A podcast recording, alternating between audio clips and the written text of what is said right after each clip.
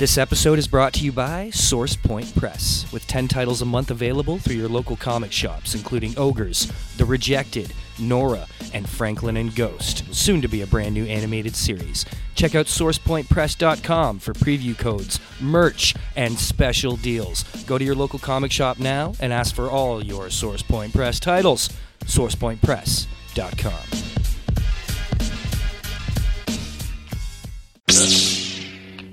elegant weapon for a more civilized age.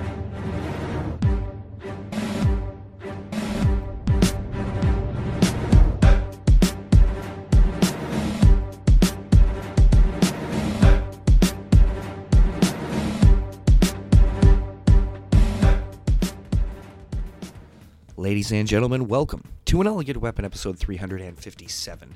My name is Jay, J.M. Clark, Jay the Jedi Ross, or Ross Jedi Jay, and as always, it is so wonderful to have all you beautiful babies back here with me in the Smoking Pod studio. Happy New Year, kids! Happy 2020. Holy shit, we made it through another year. Isn't this exciting? Lots of cool stuff coming up. 2019 was insane, so we got a lot to make up for. Good times, bad times all around crazy times.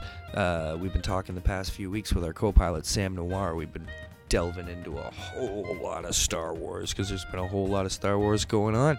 But something happened that made me re- remember we're, we're also an independent comic book podcast, aren't we? And that's the fact that I was nominated by the Independent Creator Awards for Best On Air Personality. Isn't that goddamn insane?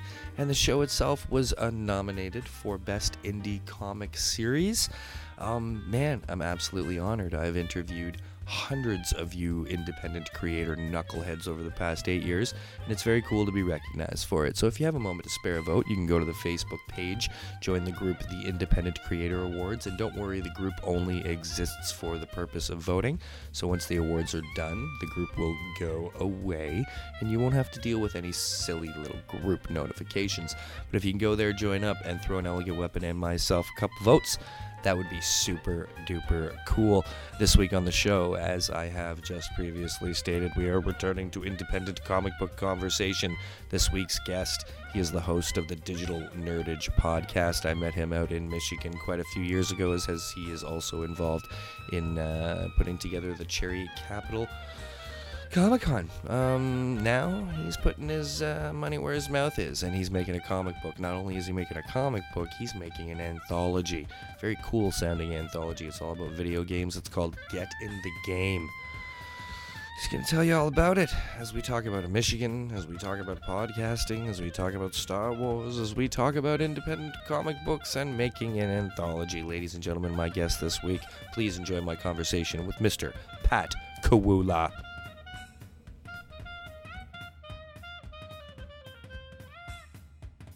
What is up, sir? How's it going, man? Not too bad. How are you? Happy New Year. Happy New Year. That's been... Did, do they celebrate that in Canada? Um, yeah, but it's only once every three years. we have a special calendar that we follow, you know. Our wacky Canuck hours. There's 37 hours in a day here, yet only two of those hours have sunlight. you know. that old chestnut. so what are you up to, man? You been good? Not too bad. It's been uh been busy. Been getting this book ready, getting working on our kitchen. We're remodeling the whole damn thing, and Yeah, I saw you went for the popcorn ceiling, eh? Uh, I'm getting rid of it finally. I've hated it for ten Oh, you're years. getting rid of it. I thought you'd just put it up. no, no, no, getting no pulling it down. Thank God, I hate it. I hate it. I've hated it for years and fought and fought and fought with my wife about it. And finally, I'm like, we're doing this kitchen. We're taking the ceiling down too. And then it then it blew up yesterday because I. it- she's like, oh, I thought you'd take the ceiling down while the cabinets were still up. I'm like, why the f- would I do that? Why would I? why would I work over top of the cabinets when I can have all the space when the cabinets aren't on the wall? Like, what, what about that makes sense? well, it's impressive you're doing all this yourself. I mean, what brought that on? Uh, basically, I'm too cheap to, to pay somebody. nice, Uh, nice. Do you have experience in any kind of renovation? oh yeah, yeah. My uh, I grew up doing all this shit. Um, my uh, my uncle had a cabin on a lake that started out about the size of a garage, and when he sold it 25, 30 years later, it was about 3,200 square feet. That's awesome. My grandfather did the exact same thing. Back in the 60s, he bought a hunting shack on a little old lake up north. And it was just a one room little hunting shack with, uh, you know, like a wood stove and a kitchen and, you know, a little cot. And by the time they sold that when I was like 16 or 17, it had like five rooms added on. And Yeah, this this it went from hunting shack to family cottage within like 10 years. basically that's what it was was uh I mean for a number of years it was just a hunting shack for for my un- my uncles and my dad to go up and and hunt at, you know, have a place to crash and drink. And uh eventually, you know, as everybody started having more and more kids and all this stuff, my uncle's like, "Well, let's, you know, let's let's put this together and build it up and, you know, build it bigger and you know, we we, we tripled the size of the main floor and then uh, put it uh, put a second floor and a loft on it and then so that made it about 15 or 1600 square feet and then he added basically a a, a, a, a second of that exact same thing Nice. We never built up. We only we only built out. So that's pretty that's pretty uh it's pretty bold to start building up. yeah I, I still can't believe that all my uncles and, and their friends are still alive Whereabouts is this? Uh, it it was it, it actually it's right just by where I live now, uh, about 20 minutes away. Um, he um, that's what actually brought me to the Traverse City area after you know my dad we would always vacation here, so my dad retired. He bought a place in this area, and uh, Is that where you grew up or whereabouts in Michigan did you grow up? no, I grew up in the Detroit area. Oh, Actually, right near the I city? graduated from Lincoln Park, yeah. Okay, right on. Yeah, just just south of just south of Detroit. See, I I- I grew up in South Detroit. I wonder, does it work there like it does here? Because here in Ontario, like obviously most people in Canada live within like 200 miles of the of the border, right? Like we, you know, the further north you go, obviously the more inhospitable it becomes. Um, but so everybody's like in southern Ontario, and we go up north, and that's you know the basic phraseology of it is that we go up north. You go to the cottage, right? Yep, So same same thing in Detroit. Yep. Yeah, so there is like you know you drive three hours north and that's kind of considered cottage country because I know Michigan's pretty much you know exactly the same terrain as Ontario. It's kind of just like stretching out that way, and a lot of people don't realize that Detroit is I think further north than Toronto. I know most of Michigan is, but uh, I'm pretty sure that yeah, Detroit itself is uh, it's it's like either like a straight line or slightly north of Toronto. I'm pretty sure. Like people don't realize how northern Michigan is, you know. Yeah, yeah. Well, that's I think you know I think right now like where I live, I'm pretty sure I'm a like north of even the tip of Maine.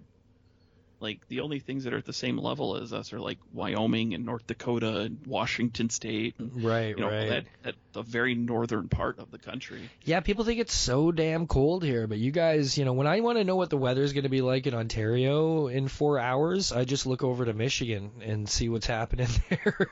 Yeah. and it pretty much just comes straight on over. You know, it's. Uh, Yeah, yeah, that's you talked to somebody- Michiganders, you know how it how it is. That's probably that's why you're such a big hockey state, probably too, right? Oh yeah, I mean, and well, it, did, it also good that you know, original six team and Yeah. they- yeah. Well, they Michigan's one of the few places I go in the states where it feels like home. Like there's not a huge difference. Like I go to other places in the states and I know I'm in America pretty much at all times. You know, but I I can go to Michigan and the people are chill. They're they're very Canadian-esque, you know. I mean, there is that uh there is that uh, rah rah go USA like side to it, you know, because there's just a lot of conservatives going around the states right now. But you know, you know, for the past what have I been coming there for like the past five six years, and yeah, it just feels like home, man. It's totally been home away from home. Everybody's like, it's easily the nicest people I've ever met of any state I've ever gone anywhere, and it's just hunters and fishers and hockey players and people having to deal with the fucking cold bullshit just like we do over here, you know. Yeah, yeah. Well, we just got like a foot of snow in the past day, so We did. and We've been raining. It's been like 10 degrees and raining here. It's been absolutely crazy. It's super warm and super wet and super sunny. So, you know, I work outside all year, so I'm not complaining about it whatsoever. I'm, I'm trying to do that math real quick.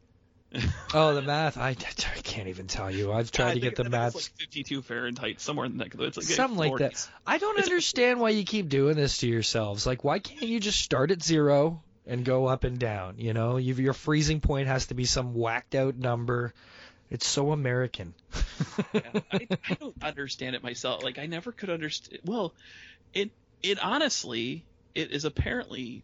I, I'd- I'd have to double check this, but I'm pretty sure it actually has to do with uh, colonial and and English because it it's called the imperial system.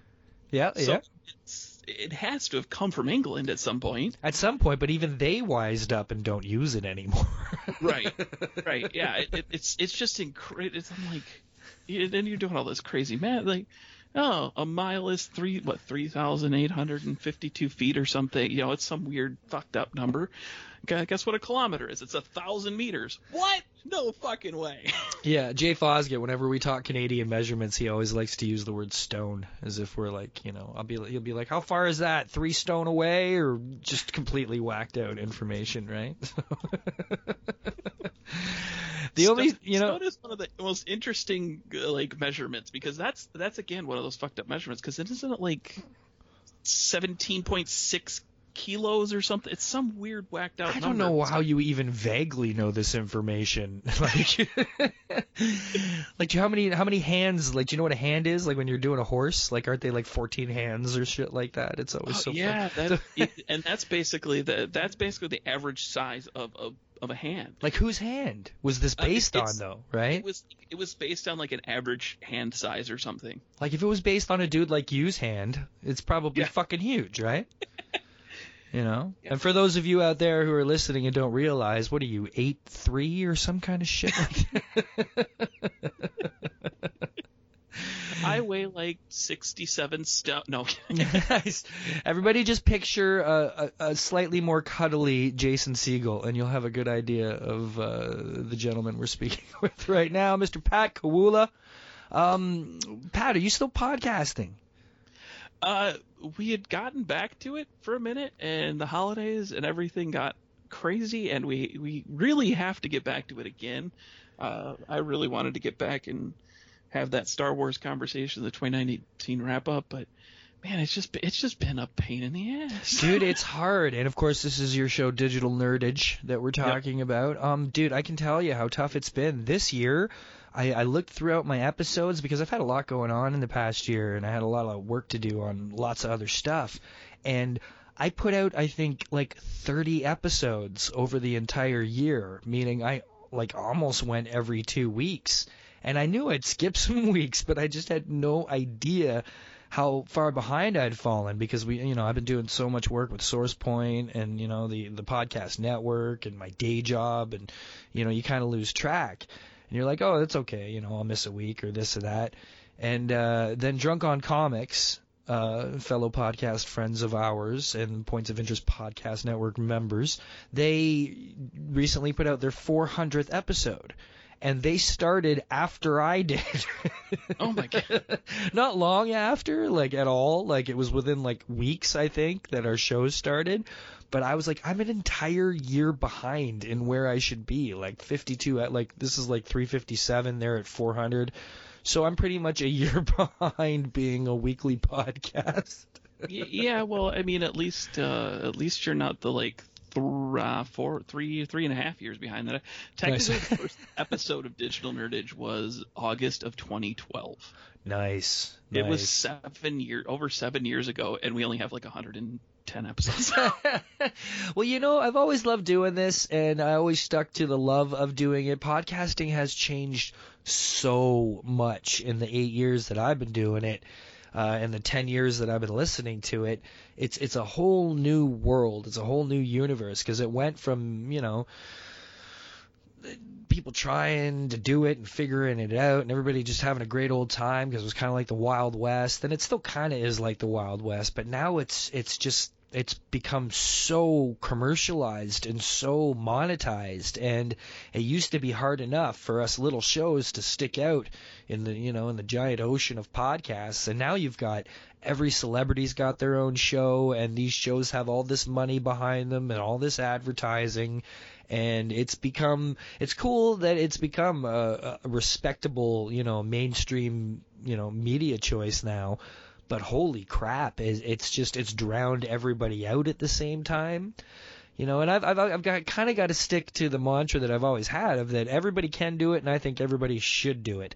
Um, and I still believe that, but I just I didn't see this coming. I didn't see it. You know, I didn't see everybody and their mother having a podcast. You know what I mean? Yeah, no, absolutely. It, it's it's really and and to be perfectly honest, the problem is is like you said, there's so much noise in there. There's so many there's so many podcasts on the same topic and sticking out and finding that way. And if you don't have a name, you're you're you're you're going to struggle to to find an audience because you don't have the advertising dollars, you don't have the name recognition, you don't have all the, those things. So if you're not doing it just for the sake of loving it and and and having that fun behind a microphone, it, you're you're there's there's no point in doing it because if you're thinking you're going to get super famous out of this, eh, that I don't think there's anybody that's done that uh, uh, in the podcast world of like going from literally no name to being a gigantic nobody. Celebrity. I couldn't name one single one. Everybody's done something first. Yeah.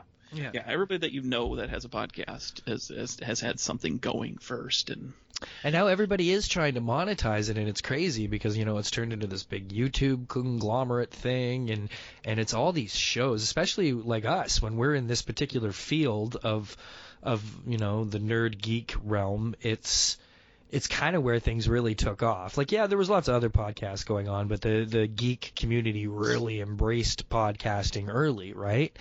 Oh, and yeah. and it's uh most of the shows out there I see now are just trying to be like TV news type shows, you know, like just like fake smiley faces, pretty people, like just spewing news information at you and and and going on about rumors and spoilers and which is great. I mean, anybody should do what their voice tells them to do, but is that really your voice? Do you know what I mean? Like this used to be a thing where it, it was a representation of our voices. It was who we were. And now it's kind of become far more what your brand is rather than who you were.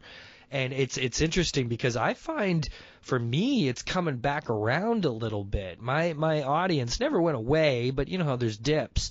But I've, i felt a bit of an increase lately, and I think it's been due to people looking back to the old way of, of conversational podcasting of not just you know discussing the latest rumors or gossip about whatever movie or TV show. You know, people are missing like real conversation. You know.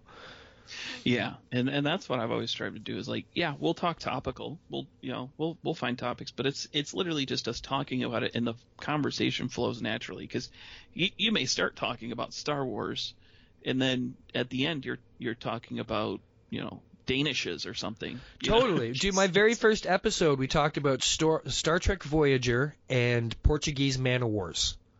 Those were the two main subjects of the very first episode of An Elegant Weapon. you know? it's, it's just you let your brain go. You let that you you follow the path that the the conversation leads you down, and we all have those random ideas as we're having a conversation. It's it's like oh yeah, oh, and it's a lot of but a little bit of like squirrel. Yeah, yeah, it's totally, you know, and the best podcasters can kind of like roll with that and, you know, uh, and the guys I always looked up to, like the Joe Rogans and the Mark Marons and the Kevin Smiths. Kevin Smith's gotten a little more the other way as well. He's a, he's a master at blending the two. You know what I mean? Like I think Fatman Beyond is a perfect blend of conversational and informational. Uh, but you know, Joe Rogan still like you know talks whatever the fuck comes up with his guests, and he's still on top. And you know, Conan's had so much success. Conan O'Brien with. Uh, Conan O'Brien needs a friend, and that's a super fun podcast. I love that podcast to death, you know, and and, and it's pure conversational too. So you know, I like that it still exists, and it seems like the best of the podcasts are still those conversational podcasts that we love to hear, you know. Yeah, and and I haven't made time to listen to Conan, but I can imagine that that is just spectacular. It's really fun, man, because they open right up. In the beginning, he was a little weird about it. He was still kind of TV hosty and not sure about this whole podcasting thing. But after the first season, because he's one of those weirdos who breaks shit up into seasons because people need a break, I guess. I don't get all that shit. But, you know, to each his own. And uh, by the end of the first one, he was just having so much fun. And then they, you know, he's come back with the second season and he's way more relaxed about it and way more you know, he just kind of gets it better, and he's having tons of fun. He's on several occasions said he enjoys it more than his show, you know, than than he ever enjoyed doing the TV thing. And uh, you know, when you get that natural effect, it's so much fun. I just listened the other day to Brad Pitt and Leonardo DiCaprio on Mark Maron and I was like, how is this gonna go, right? Because these are two guys who are like beyond megastars. These are guys you never really see or hear from in a natural environment, right? And I was really stoked because I actually knew that Brad Pitt was a Mark Maron fan. I already knew that. And this episode was hilarious. I didn't think it'd be half as funny as it was. But Brad Pitt gets to the point where him and Leo are making fun of him for having like such a crazy personal life. You know what I mean? Like they're just making jokes about how Brad Pitt's all messed up and all this shit that you hear in the paparazzi and stuff. And they're they're joking about when they first both appeared on Growing Pains and they went back to the stuff you want to hear. And it was so much fun. You know what I mean? So podcasting it does that. You know, you can hear those megastars t- still kind of relax. You know. I, I, didn't realize Brad Pitt did Growing Pains. He did one episode where he was uh he was like the bad boyfriend or something like that. but they were talking about all the old 80s TV they did and you know all the fun times and you know it was it was great. It was so so enjoyable, you know. So I had a blast, and that's what I've always loved doing. So, and I, I kind of recently, uh, for you folks who've been listening the past few weeks, uh, I kind of went back to the old school because I needed to take a break from kind of doing interviews for a bit because it is a lot more work when you've got to schedule interviews and get someone, you know, there at a certain time and then you got to edit that shit together. And I just wanted to go back to the old school ways of kind of doing my effects live and kind of just mastering the podcast enough to not have to do much editing and shooting the shit with my friends, you know? So we've had our co-pilot, my good friend Sam Noir. He's a comic book writer from Toronto here, and uh, yeah, he's just been coming over, and we've been shooting the shit. We did some Mandalorian reviews and some to- uh, Toys That Made Us reviews, and and it just brought back that feeling of hanging out, having a good time. And I realized I was starting to lack on that, right? And ever since I did that, now I've been kind of keeping back up on the episodes because it's been a lot easier, a lot smoother. I'm having a lot more fun again. Because over eight years, you have to kind of freshen things up occasionally, you know? Absolutely, and you know, I, I find it interesting that we're, we're we're sitting here in this this like renaissance of of amazing things happening. Um, you know, we just had Jon Favreau may be the savior of the nerd world. Uh, I'm just throwing that out there. I would I would say that in conjunction with Dave Filoni, but yes, it, like Nerd World, yes, Favreau. Star Wars, you got to give Filoni a little bit there. Sorry, I worship that dude.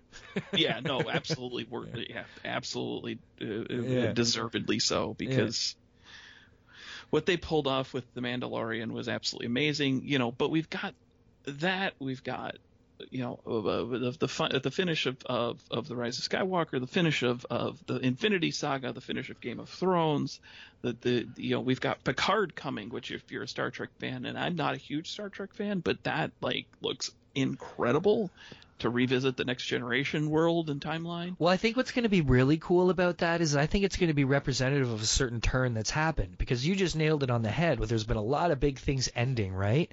And you know, there's I don't want to say there's superhero fatigue because I I don't really believe in that. I think it's just a genre unto itself that has always been and always will be and dips and goes up and down in popularity just like westerns or whatever.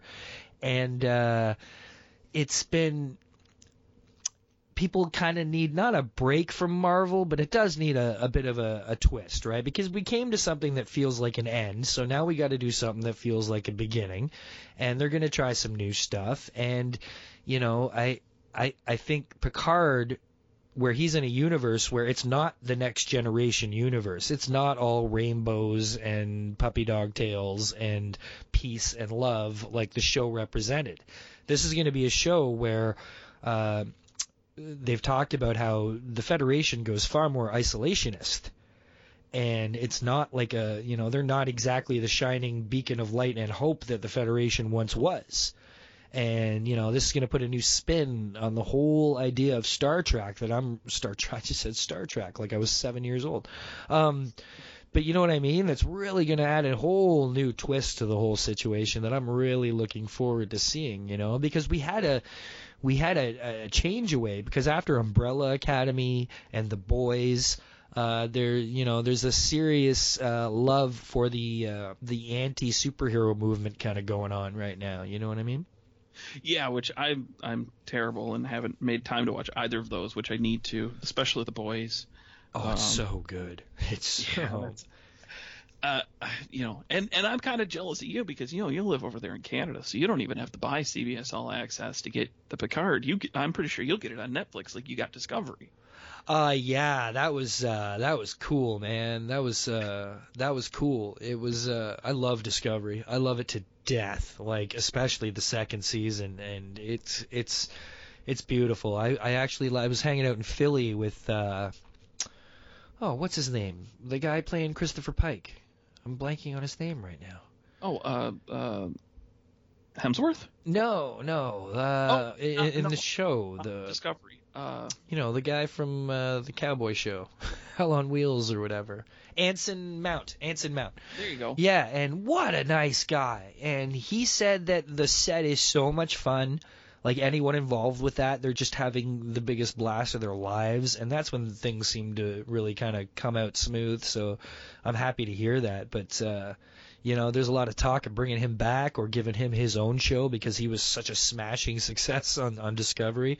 But man, what they did with it, first season was really interesting and weird, and then the second season just blew my mind, and I was like, Take, give me more of this all the time. I absolutely love it. So, you know. Uh, it, it, it, tides are changing, tides are turning. You know, we lost Stan, you know, which is a big change. So things are things are going to get different and wacky. We're in a we're in a state with Star Wars where everything is super chaotic.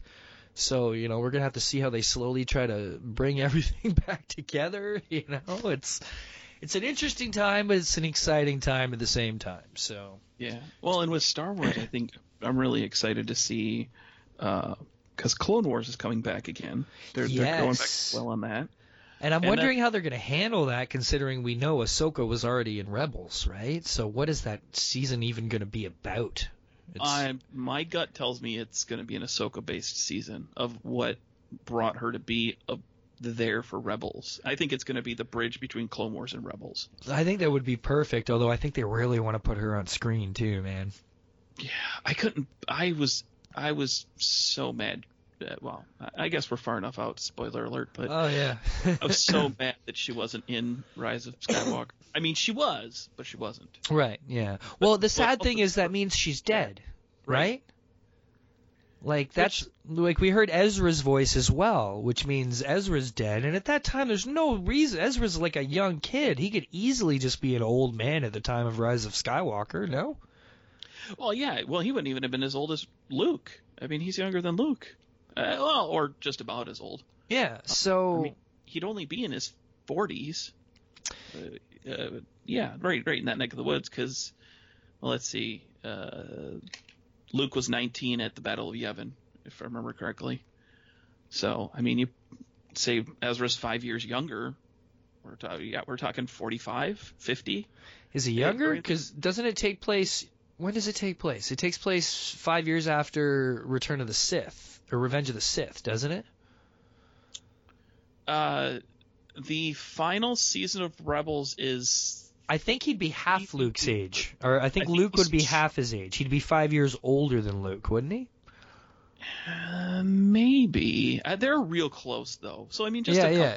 So I mean, maybe fifty during this the during the the the the, the, third trilogy. Because I'm intrigued to see how they're going to do this, because they have to bring Jedi in, and if Rey's not going to be part of this story anymore, how are they going to explain that this super powerful Jedi is just wandering the universe, having nothing to do with everything? Meanwhile, they're going to have to figure out how to bring the Jedi Order back in its own way. They can't keep going without Jedi. Like, Well, and they keep they keep painting themselves into these weird corners. Yeah, you know, totally. Amazing stories with like Rebels with Ezra, who who disappears and all this stuff. And there also there's also a talk of a another series, uh, another uh, season of Rebels now.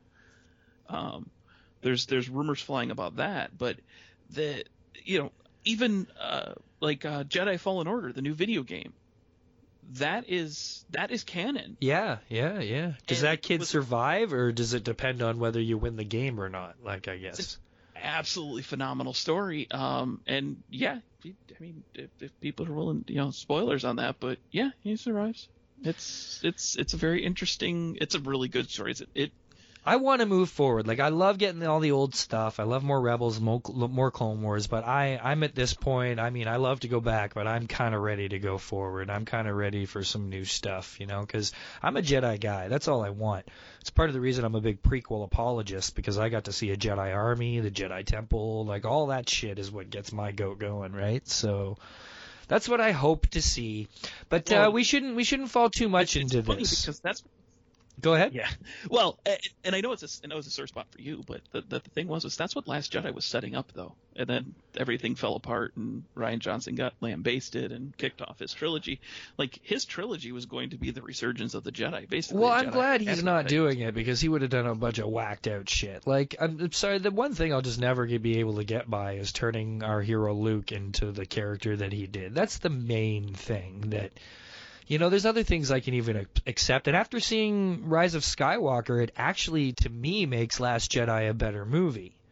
Like I saw it and I was like, okay, there's actually a few things that they that JJ fixed enough that I can actually be okay with, but I will never ever be able to get past the point of him lighting that lightsaber over Ben Skywalker's bed or Ben Solo's bed. That is the pivotal moment that I'll never be able to let go of. I could see him standing there, I could see him struggling, I could see him having the worst moment of his life, but to light that lightsaber, man, no, I can't. I can't. I can't. There's no way. I've tried to wrap my brain around this kid who faced the Emperor himself and threw down his lightsaber. Was gonna reignite that lightsaber in fear of his 15 year old nephew or whatever. Fuck off. I can't. I just can't deal with it, man. You know, but uh, I loved it. I loved it all. It's and, and exciting. It's exciting to see what's coming. But uh, recently, uh, I got nominated for an award, Pat. I heard. I, I'm super excited for that. Isn't That's- that nutty? the Independent Creator Awards on Facebook. It's a it's a very cool thing going on right now. Uh, these awards uh, they have many categories. Uh, you know, best writer, best this, best that. Um, An Elegant Weapon is nominated for best independent series, which means best series of podcast or YouTube or whatever focusing on independent comic books. Um, and I made sure I, I got nominated and I checked in because this show is not exclusively independent comic books. It's probably like an 80-20 mix. Um, you know, I've interviewed hundreds of independent comic book creators over the past uh, couple years, um, but we do talk a lot of Star Wars and a lot of other stuff. But uh, apparently, they were happy with a 75%, 25% mix, so I'm well in the coverage there. And because this is an independent comic book podcast, and I'm very proud of it. We just happen to talk about a lot of other geeky shit that comes up too, because I love Star Wars. That's why the goddamn show's called An Elegant Weapon. Lightsabers. But they all go hand in hand. So I got nominated for this award, and I thought to my, oh yeah, and then the other award is for Best On-Air Personality, which is kind of the groovier one because, you know, that just means I'm cool, right? Yeah, absolutely. So, kids, if you do, uh, if you'd like to uh, support the show and support yours truly, you just go onto Facebook, the Independent Creator Awards. You have to join the group in order to vote, but the group will disappear after the voting. It only exists to vote. Uh, but if you want to pop on there, join the group, throw an elegant weapon and the Jedi Ross a little bit of love. We'd so greatly appreciate it. I believe I'm in the lead right now by like nine or ten votes. It's a very, very close race uh, with Miss Cannondale X. Uh, of the previews YouTube show, and she's fantastic. She does amazing work. If I was to lose to her, I would not mind whatsoever. Uh, but we're having a fun race. Uh, cool ass chick, cool ass dude, head to head. Let's do it up, kids. Um, I'm super honored to be uh, nominated a gangster, and uh, good luck to her and whoever comes out on top. This has been a lot of fun. So very cool. But if you want to support us, go out and do that. So after that happening, I figured, well, shit, we better talk some independent comic books, shan't we? Uh, and then I got a little message from my good friend Pat. Pat's talking about some shit he's got going on. Uh, a little bit of a Kickstarter starting soon. Pat, please tell us all about it.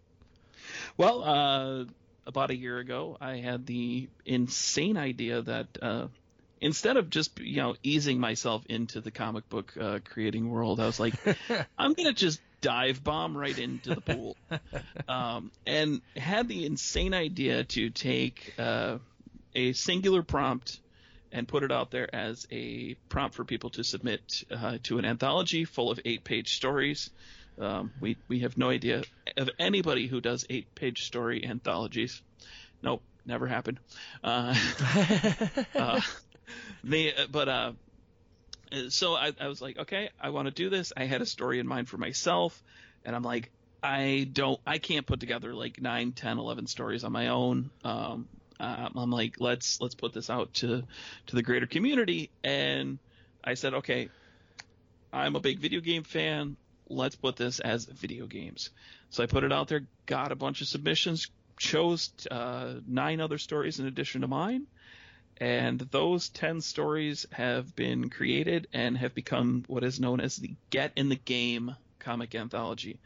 Um, this is 10 different creative teams, uh, 10 unique stories, and as much as you might think that, oh, it's video games, it's all going to be about, oh, what ifs and this and you know telling the story of Zelda all over again or something like that. And it's not. It is it is 10 very personal very very unique stories that come together into something that is greater than the sum of its parts. Um, I, I was very blessed with a with a great team of people who uh, who, who who pulled together and, and, and put out something uh, amazing um, I can't think of any video game anthologies. No, and that's yeah, that's I've I've not seen one anybody do a prompt like this, so it was really something different.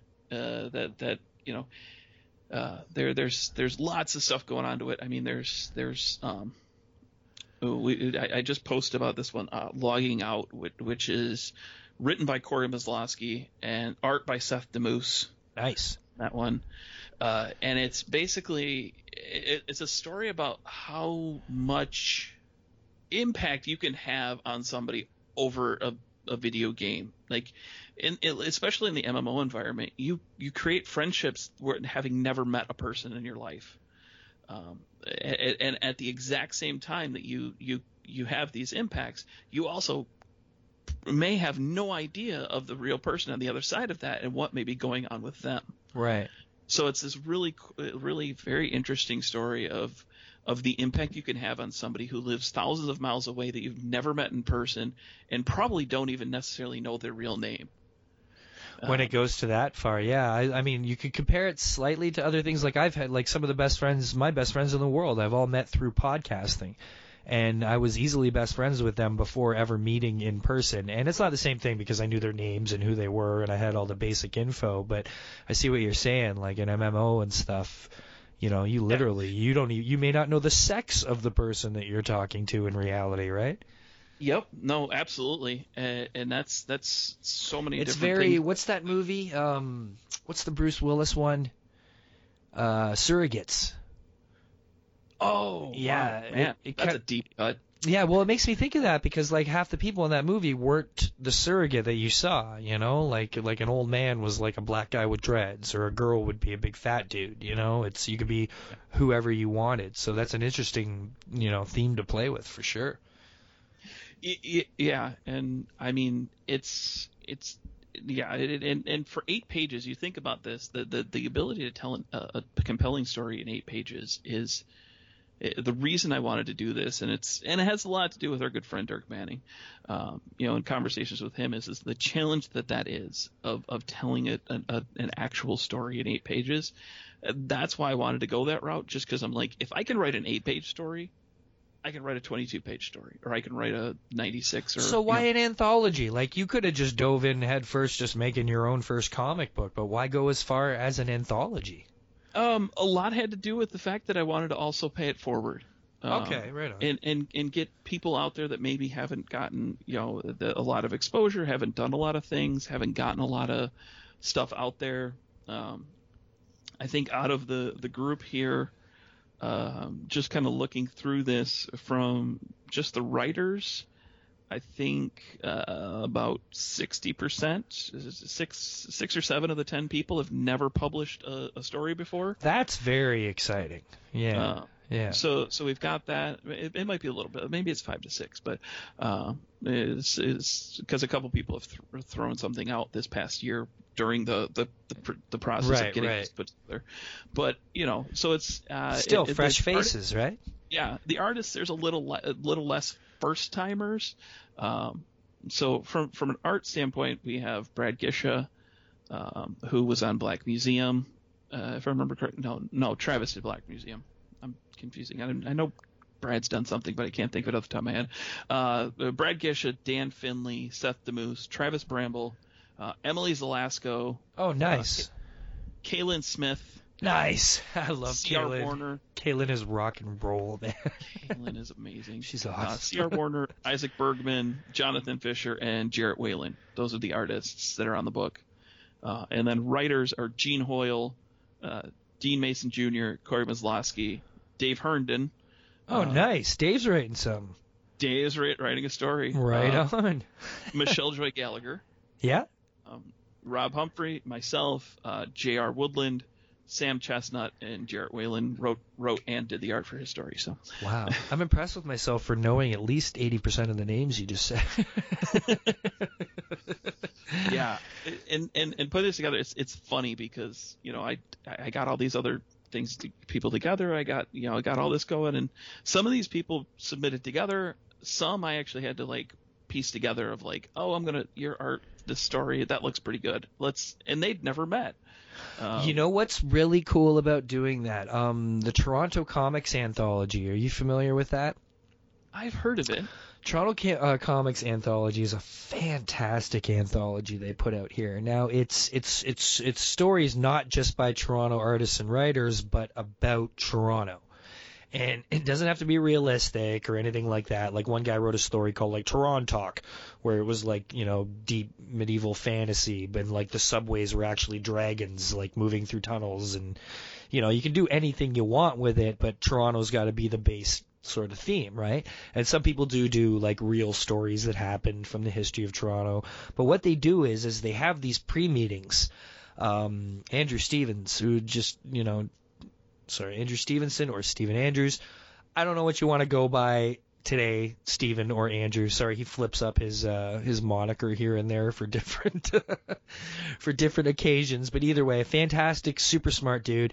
Um, he's been putting all the anthologies together, and they'll have these pre-meetings. So you can come with a story, and you don't need an artist, you don't need a writer. They will match you up with who they you know with who they feel it's going to work best with or you know who may have fun working together. So you can go to these initial meetings and not have to worry about necessarily having your team or your partner together and they will actively put people together to create you know these situations. So say someone comes in with an amazing story doesn't have a writer they'll figure out a good writer to or sorry a good artist they'll they'll find you somebody and there's been such amazing co- like stories that come out of these anthologies that they've continued on and became comics in their own right uh, by people who had never met or worked together. So it's a super super cool thing to be trying, and uh, I'm excited to hear that you're kind of doing the same thing. You know? Well, and and where it really comes from is is uh, I, I know you're familiar with them as well, but you know, having had a a, a, a relationship and a friendship with Gary Reed. I never met Gary. Oh, did you never? I meet Gary? never had the chance to meet Gary. Uh, unfortunately, um, obviously, I've heard all the stories for several years now. I may have met him once and not remembered it. Uh, maybe in 2015, my first year at Motor City, but uh, never like met him or got to know him or had a conversation. So, but it, he seems like a one hell of an inspirational leader within that community. You know? Yeah, I mean, honestly, without Gary, like Michigan comics culture doesn't exist, and Michigan is blessed with a great culture of, of comics. You know, there's a tremendous amount of amazing creators that come out of here, uh, uh, which I didn't realize till recently. J. Michael Straczynski is a Michigan native. Okay. like like one of the biggest. I mean that that's I'm like holy crap! I had no idea. You know, people like Ryan Stegman and Jay Fosgitt and Jay Jaycott and uh, Casey Pierce and you know Stephanie Maynard and like there's this litany of of of Ryan fucking Lee. Ryan fucking hey, it's amazing you should mention Ryan Lee. Oh really?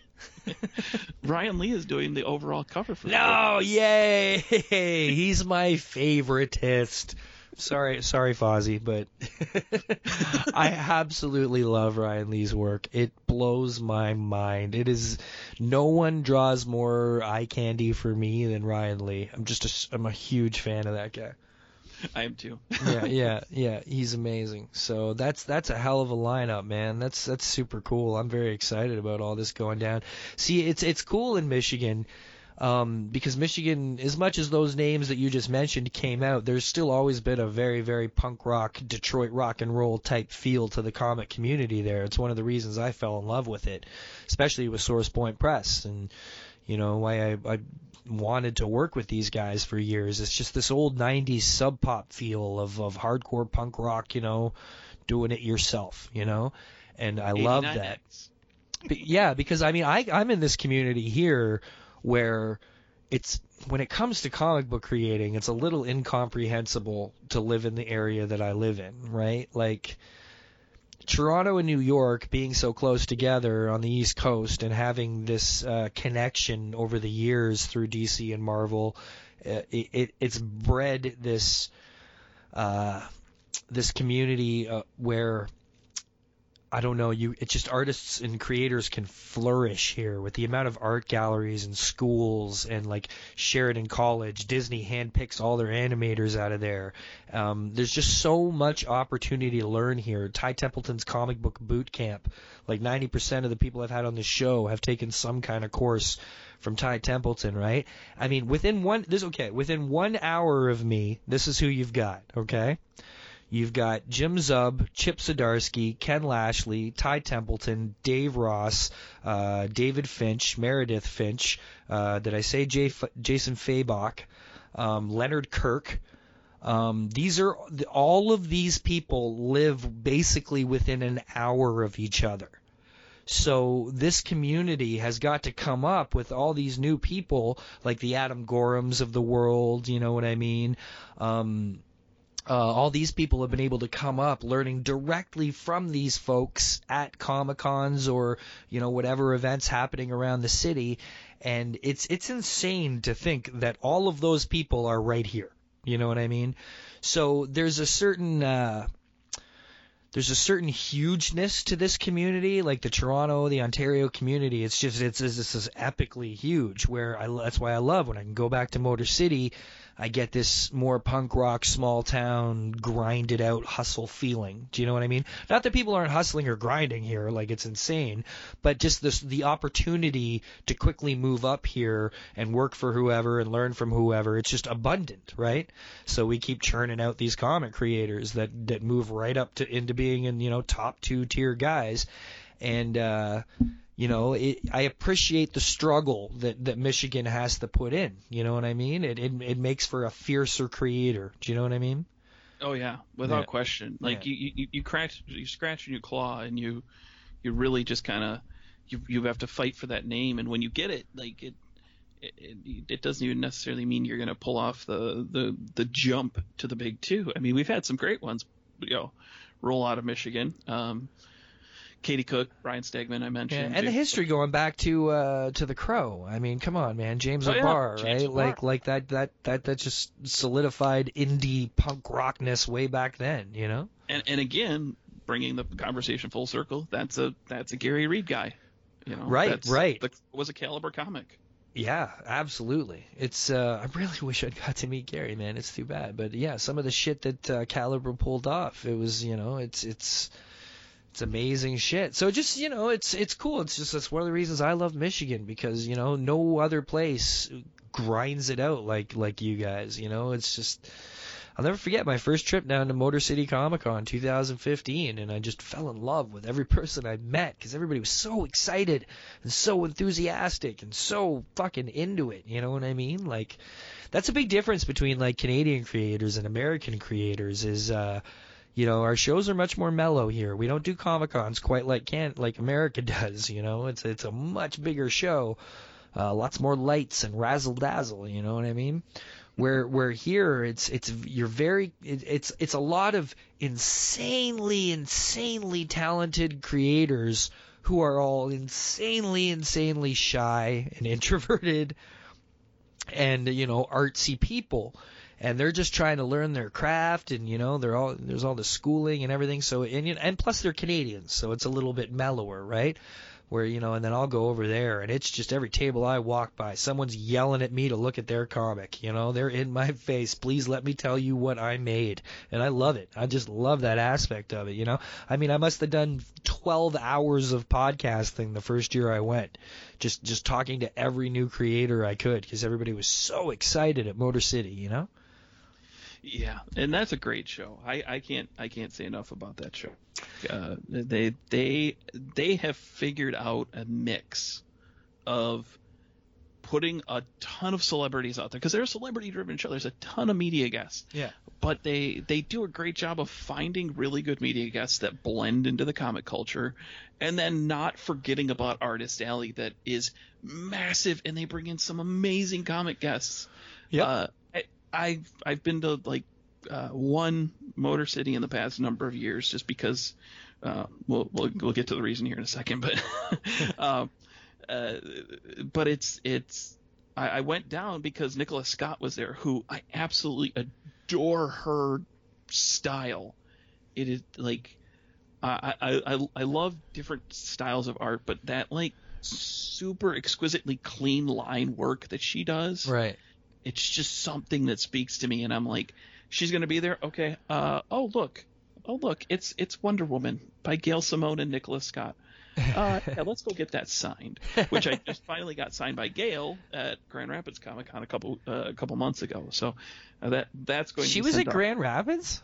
Gail was at grand rapids wow that was a that's a score for that show eh? That was a score for that show. Yeah i've only been there once. It was a bunch of years ago three, four years ago, but I had a great time. You know? and, and they've they've done a great job of growing it and listening to feedback and changing the show up and making adjustments to make that that really well. I mean, they have, um, I think their show floor is like eighty thousand square feet now or something. Wow, that's pretty it's, good. It's yeah, it's it's it's pretty big. Um, like and it's they they've done a great like I said they've done a great job with that. Well, so. your show itself, Cherry City Capital, uh, Cherry Capital, Cherry, Ch- Comic-Con. Cherry Capital Comic Con uh, has got a great reputation itself, man. Like, talk about your involvement with that show. Uh, well, yeah, that's uh, I've been with the show since year four as a volunteer. We're about to do our twelfth show this this Memorial Day. Um, I took over media uh, relations in year seven or eight. I don't remember which. And actually, this year, I moved over to uh, taking care of Artist Alley and the vendors. Um, because we realized Rob, who had been doing it for a number of years, had had way too much on his plate, and we've kind of made some adjustments and slides and stuff like that. So, um, but yeah, it's our 12th year. We are a comic-based show for sure. Um, it, it, the artist alley there is where we we live and breathe. Uh, we bring in a media guest or two every now and then, um, but we try to tie them directly back in to uh, the comics that are there and, and things like that. Like we've had Brian O'Halloran a couple times who, you know, has that great connection to the View Askew universe. Uh, Ming came in last year. Uh, we've had Billy West. That's cool, man. That's one I have yet to meet in my travels. I don't know how I haven't been at a show where Billy West has been yet, but that's that that's an interview goal right there for sure. That dude is amazing. Yeah. he's so good. Um, I got you know just just hang out with him, and and it's and it's it's just one of these really weird like bizarre uh, things that kind of like blow your mind a little bit as you as you become more and more involved in show running. Um, It's weird, isn't it? It's well, and as we led up to the show when Billy was coming in, um, uh, basically our the owner of the show is like, he's a media guest. You go ahead and handle it. I'm like, okay. So his agent calls me and we have like all these conversations Yeah. and we're talking. And she's like, okay, yeah, this and this and this. Okay, okay, that's a good agenda. Oh, you're going to send me his agenda so I have it perfect. That works really well. Um, and then she's like, you know what? I'm going to make sure Billy has your number too. Like, like, and it's like, wait, wait, you're what? yeah, yeah. Like, no, no, but Billy, I want to make sure Billy can get a hold of you if he if he needs something. And I'm like, no, absolutely, that's perfectly fine. But but it's like it's that bizarro world moment of like, Bill, Billy West has my phone number. Dude, Uh, dude. Okay. Okay, so a couple of weeks ago, uh, our good friend Travis McIntyre, the editor in chief of Source Point Press, uh, he came out for a little show that we had here. Fan Expo puts on a one-day holiday market show. Uh, just before Christmas, just a nice little show to you know get your last minute Christmas gifts, and everybody gets together and has a very festive time. All the cosplayers are all Christmased out. You know, it's it's a super super fun day, and uh, so Travis is like, he's like, I'm coming out. And I'm like, why? I'm thinking to myself, why are you coming for this, right? Like, like he's editor in chief. It's just way beyond him having to bother coming out for this little tiny one day, five hour show, right? And he's like, well, I got a business dinner Friday, so you got to come and you got to keep your uh, keep Friday o- night open. And I was like, okay, sure. He's like, I got a little surprise for you. And I was like, okay, sounds good. I like surprises, right? So we go downtown Friday night. We're gonna end up having dinner with somebody, and he instru- ends up introducing me to Mr. Roger Christian. Now, Roger Christian was the Academy Award-winning art director of Star Wars, and the creator of the very first lightsaber ever built, the very first R2 unit ever built. Like this guy pretty much built the movie, right? So I'm instantly like, holy fucking shit, right? Completely hijacked this whole dinner asking this guy a million questions about Star Wars and all this shit. And then it hits me. The way he's talking about George Lucas, right? He's like like his buddy, right? It hits me that this guy, odds are that cell phone he's got sitting on the table while we're talking has George Lucas's phone number in it. And I'm thinking to myself, this is the closest I may ever get to a phone that has actual, like, actually has George Lucas's phone number in it. And that thought alone blew my fucking mind. You know what I mean? Never mind the conversation I was having with this guy about the history of Star Wars, and he was amazing. Um, I'm hoping to meet up with him soon, but he was in China for a bit, but I'm going to get him on the show. And, uh, but yeah, just the, those moments, you know, like I'm that close to George Lucas's phone, just his phone number. I was like, I'm giddy, right? No, I, I, I can imagine that. Like, Yeah. like, that's that's the thing. It's like you sit here and you look at these people and you're like, man. And and and some of them it's just like, eh, yeah, this is cool. I, I'm not one to mark out over over celebrities too much. I'm not like, Nor am Oh. I, but occasionally one comes along that you can't help but like I'm I don't really have that gene for getting nervous. It's one of the reasons I, I think I'm a pretty good panel host because I'm as comfortable in front of a thousand people as I am like five, right? Um, but occasionally someone will come along and I'll be like the leg will start shaking a little, you know, and you feel the palms get sweaty and you just got to calm yourself, you know, because being the panel coordinator for the Great Philadelphia Comic Con, which we're just, you know, starting to get rolling now for the show in April, this year's guests have started coming in.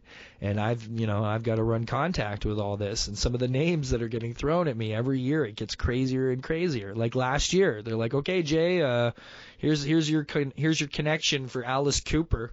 And I'm like what? Like okay I'll give him a shout or whatever. You know what I mean and I hear you, man. Like you get used to it, but it's it's still it's it's a weird thing, uh, you know. But uh, I think the most nervous I ever got was it's it's when they're personal, right? It's not necessarily how big they were.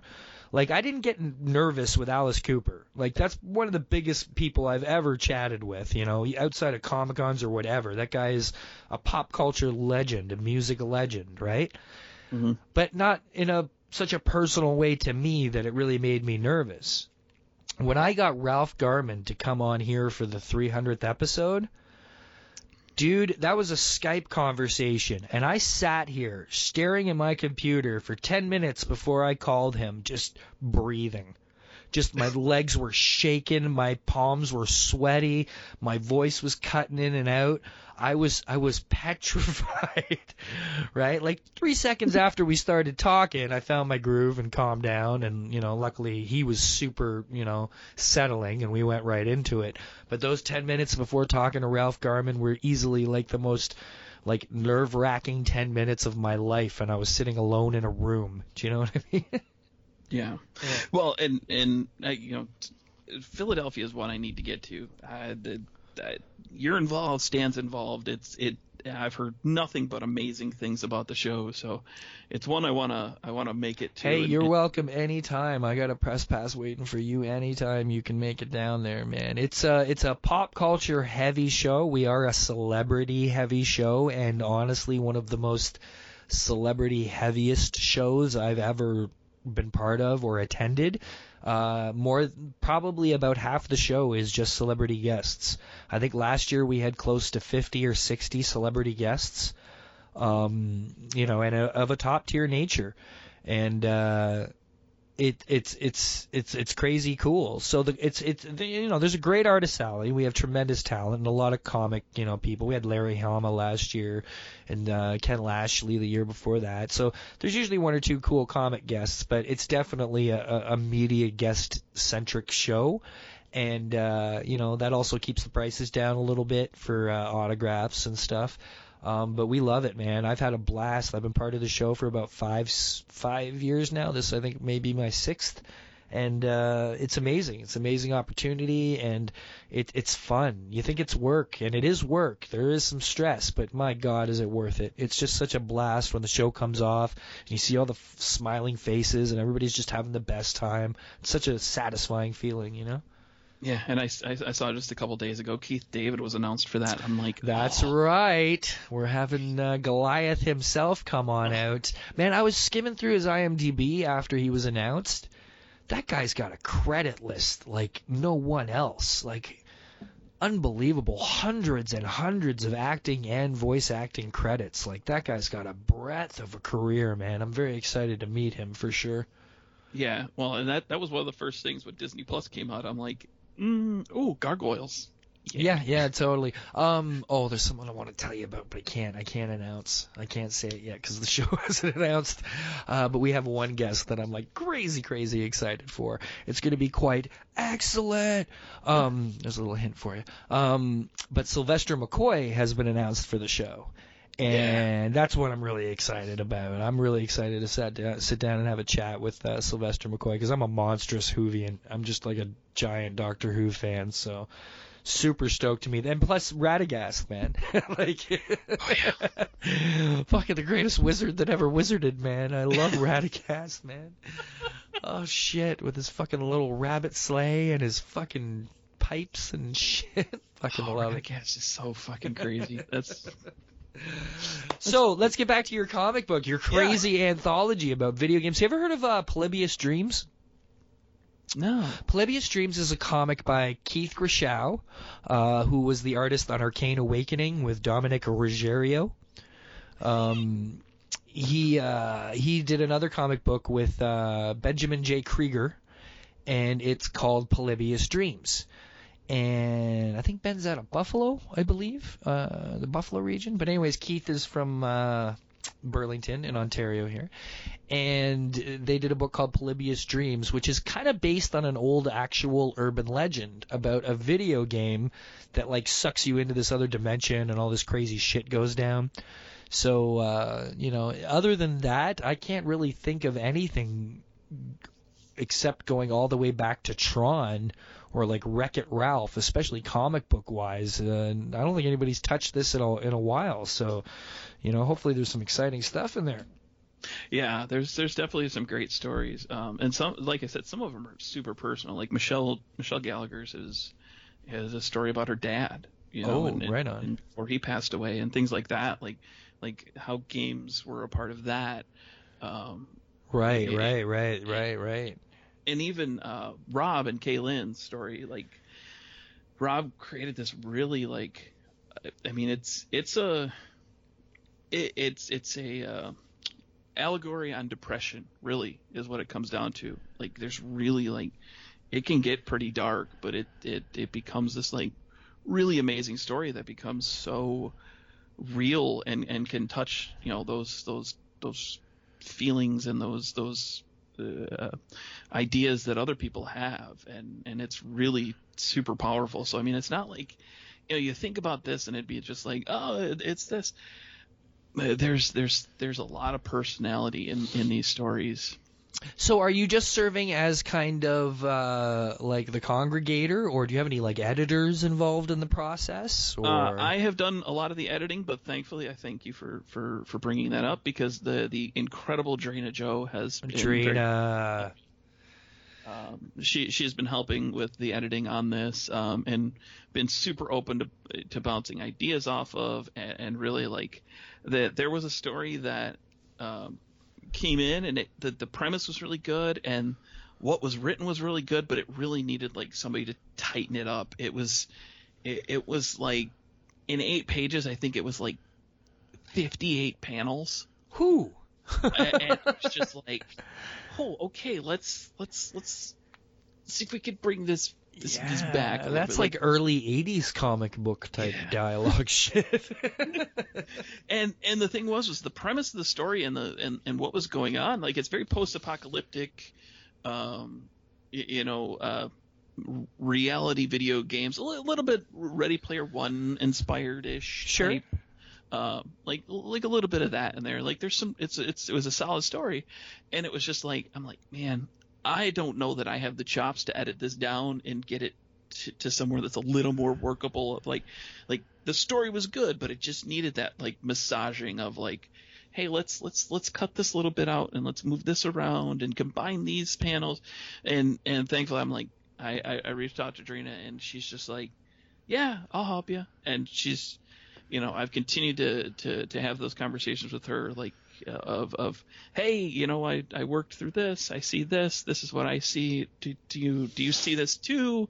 I, am I am I reaching too far? Am I am I trying to put because because I edited all the stories as well. Like I, like everybody's story came through me as as the editor and and Right. and, Dra- and like I said, I bounced everything off Drina and she read them all and she put in her you know her her her, her magic on those and really just kind of made through the worked through that whole process of uh, of, having her there to help me kind of work through this vision of, of what it takes and and you know th- the editing part of comics is wildly underrated Oh yeah, that's why lately it's been beautiful to see a, a, a surgence of appreciation for the editor because they are an absolutely vital part of this process.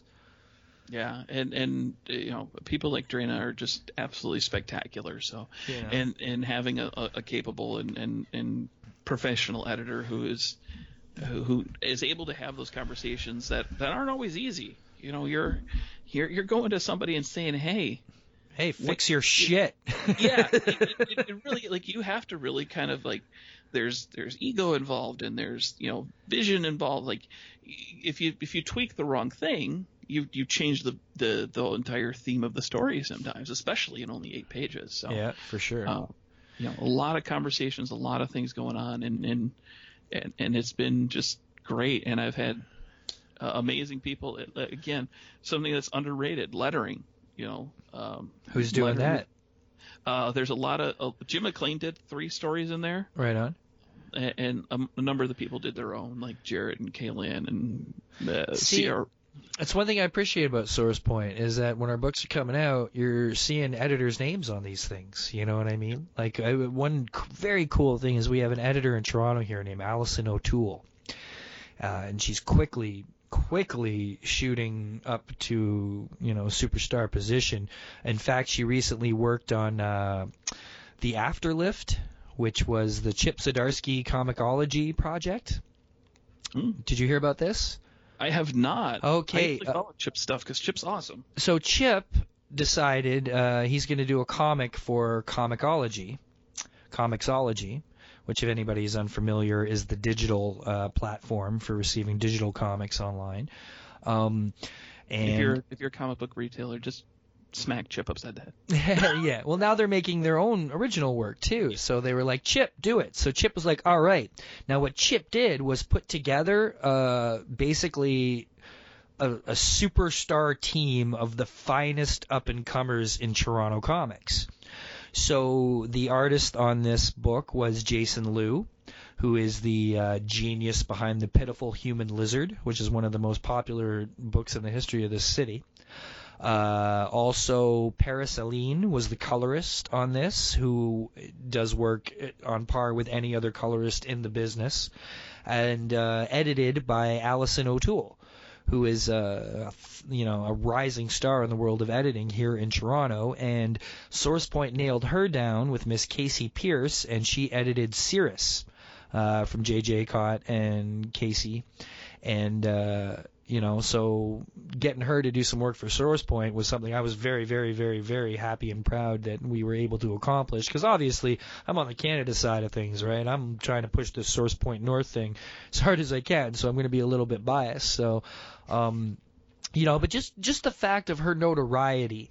Um, growing at a pace that it is, and she's an editor. You know, she's also been a writer in the past, but she's also uh, the force behind Wayward Sisters. Are you familiar with that anthology? I think I've heard the name. I don't know that I've ever read it. Yeah, it won the Shuster Award for Best Anthology this year. Uh, Joe Shuster Awards are Canada's equivalent of the Eisners. Um, and uh, it won Best Anthology. And what it is is monster stories by monstrous women. So it's all stories by women or people who identify as women um, creating monster stories. And it's a beautiful, beautiful anthology. And it won some awards this year. And she was the driving force behind that. And that spun out of her writing and editing work on the Toronto Comics Anthology that I mentioned earlier. So this all came through, and Chip was like, "Yeah, I'm going to put together this fucking superstar, goddamn fucking Toronto fucking Mega Force Five squad." And they did this fucking book called Afterlift, and I encourage you to go to Comixology and check it out. It's fucking crazy. So uh, you know, it's awesome. And when the guys like Chip, when they get to the top, they don't forget, and they bring them all up. You know what I mean? Yeah, and that's the thing is that this this medium only survives if we help the people that are coming up still. Like like yeah, For sure. you you you can't forget about where you came from because everybody started just doodling in in in their notebooks or or you know jotting down random ideas somewhere. You know that's that's where everybody started, and you know I talk like I've been doing this forever, but um, I've been around it enough to know like like I've I've been blessed to have to to have made amazing friendships in this industry uh, with with you know people at every level. Um, and you know uh, times where you you forget that you're talking to somebody who's like a major comics book uh, at, at at Derek and Mel's wedding at WedCon, you know, sitting there talking to Stegman, and somebody comes up and like fanboys out over him, and I'm just like, but it, but it, but it, but it's Stegman. Yeah. It's just Ryan. What what are you doing? See, you know what's funny is Chip kind of had that reputation as being wacky and zany here in Toronto. There was a there was a couple years where he wasn't quite seeing eye to eye with doing Fan Expo, so he decided to have Zdarsky Con. So he set up a table on the street corner out front Fan Expo and called it Zdarsky Con. I heard about that. And then he also, and then it continued on in his hotel. So in his hotel room one year, he held Zdarsky Con. oh, I love that guy. Such a nutter, man. It's fucking great. So, so when does the Kickstarter begin? Uh, the Kickstarter will be uh, January 28th. It will be starting. Oh, that's very soon. It's right around the corner. Yep, yep. It's this has been uh, in, in the process for for a year. Uh, the the wonderful thing is is um, you know, barring any maybe you know stretch goals that maybe happen that that maybe create some extra stories in them. Uh, the art is all done. Like it's. Oh, that's I've- a nice place to be in. Yeah. Now you Yeah. just need the money to print it, right? Yep, yep. This Yeah. is this is basically the, the, the money to print it and, and good to go. Um, you know, there, there'll be stretch goals and there might be a there might be a couple extra story stretch goals in there. Who knows? Maybe. Well, that know, could be exciting. what kind of rewards are on the uh, the just the setup tiers? Uh, so we've got some great stuff. Uh, obviously, a digital version of the book, the the, the physical version. Um, there's going to be uh, mini prints, uh, and this is mostly for shipping because one of the things that I, I that drives me crazy with Kickstarters, and it's just a personal thing. Um, prints are so hard to ship because if you do like an 11 by 17 print, you have to either roll it or this or that, and it just doesn't, or or the, it throws the complete you know the shipping costs way off. Um, but what I'm going to do is, is each of the covers, because every story has its own cover as well, so it's like its own self-contained comic book within the Right. within the anthology. Um, all the covers will be mini prints, like six by nine mini prints. So oh, that's they're cool. about the same size as the book, and they can be in there, and they they lay they ship flat. They they can be put in there and protected just like the book is. Um, so that so those will be one of the rewards. Um, we've got a number of pins. Uh, because you know pins are super hot. I love pins myself. Me too, Uh, man. My, you know my fedora. You know my fedora, right? Like my beige fedora. Yeah, the one side I've pretty much got it covered up in pins. And You know what I found um, at a show? I was at a toy show uh, a couple weeks ago, and it's really itty bitty tiny, but a little silver pin of a doozer head. You know, from Fraggle Oh. Rock. It's just literally the head of a doozer. It is such an awesome little pin. Uh, yeah, but so we'll ta- we're taking some of the assets out of the books or related to the to the stories and and making pins of those. Um, we'll we'll we'll have uh, some stickers.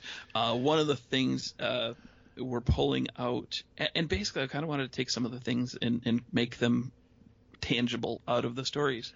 Um, and, and it being video games, what we're going to do is uh, on the cover of Save and Continue, which is Robin Kaylin's story, the character, the, the main character, is holding an NES cartridge um, with like the the main antagonist in the story on this cover. So basically, Kaylin took that art from like where the art would be on the NES cartridge and you know Yeah. scaled it down, uh, scaled it up, made it.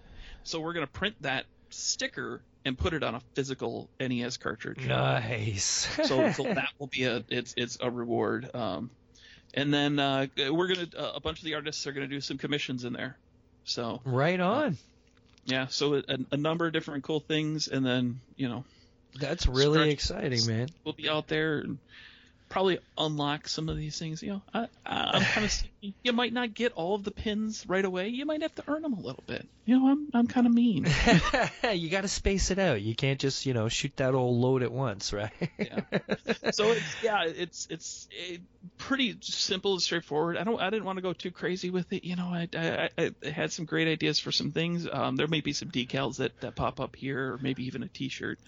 Um, well, it's a pretty impressive and impressive endeavor for your first time around, man. yeah, um, yeah, and we'll we'll do a uh, because it's it's something that I, I think is is worthwhile, especially when you're independent. Is doing a retailer tier. Um, you know, Yeah, like yeah, three yeah. copies of the book uh, for retailers only. Yeah, yeah. just because it inc- it includes those retailers and it gets them that ability and stuff like that to to stock up at a decent price and everything. Love it. Thinking of everybody, Pat Yar.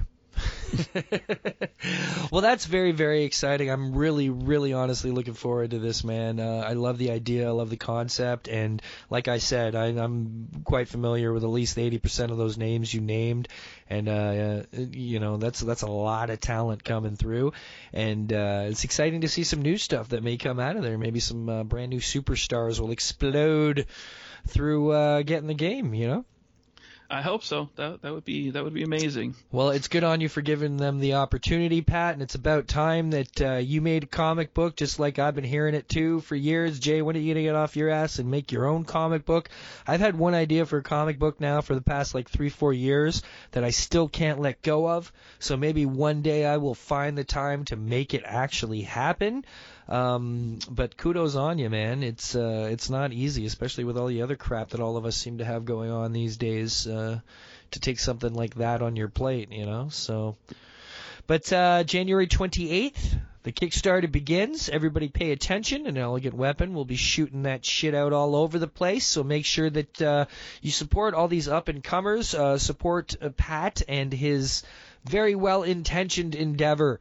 Um, this is uh, this is a good mission. It's a good mission from Gad to be on, Pat, and uh, I greatly appreciate you doing it.